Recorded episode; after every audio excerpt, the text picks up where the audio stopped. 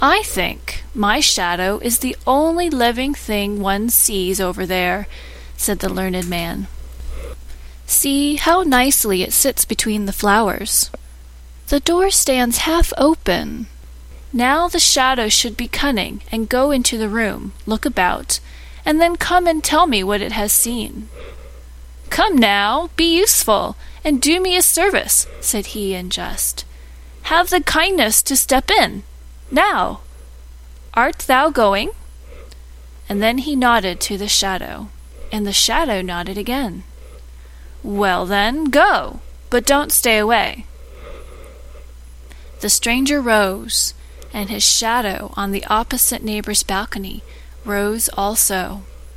The stranger turned around, and the shadow also turned around.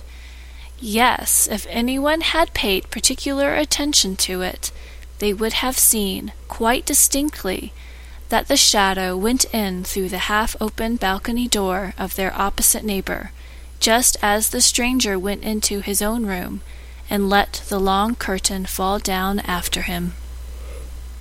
Next morning, the learned man went out to drink coffee and read the newspapers. "What is that?" said he, as he came out into the sunshine. "I have no shadow. So then, it has actually gone last night and not come again. It is really tiresome." This annoyed him, not so much because the shadow was gone, but because he knew there was a story about a man without a shadow.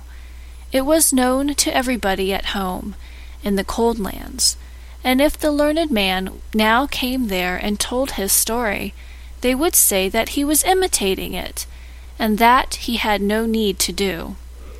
He would, therefore, not talk about it at all, and that was wisely thought.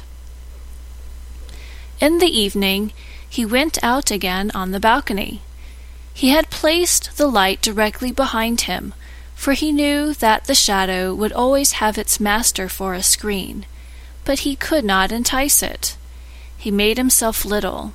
He made himself great, but no shadow came again. He said, "Hem, hem," but it was of no use. It was vexatious, but in the warm lands everything grows so quickly, and after the lapse of eight days he observed, to his great joy, that a new shadow came in the sunshine. In the course of three weeks he had a very fair shadow, which, when he set out for his home in the northern lands, grew more and more in the journey, so that at last it was so long and so large that it was more than sufficient.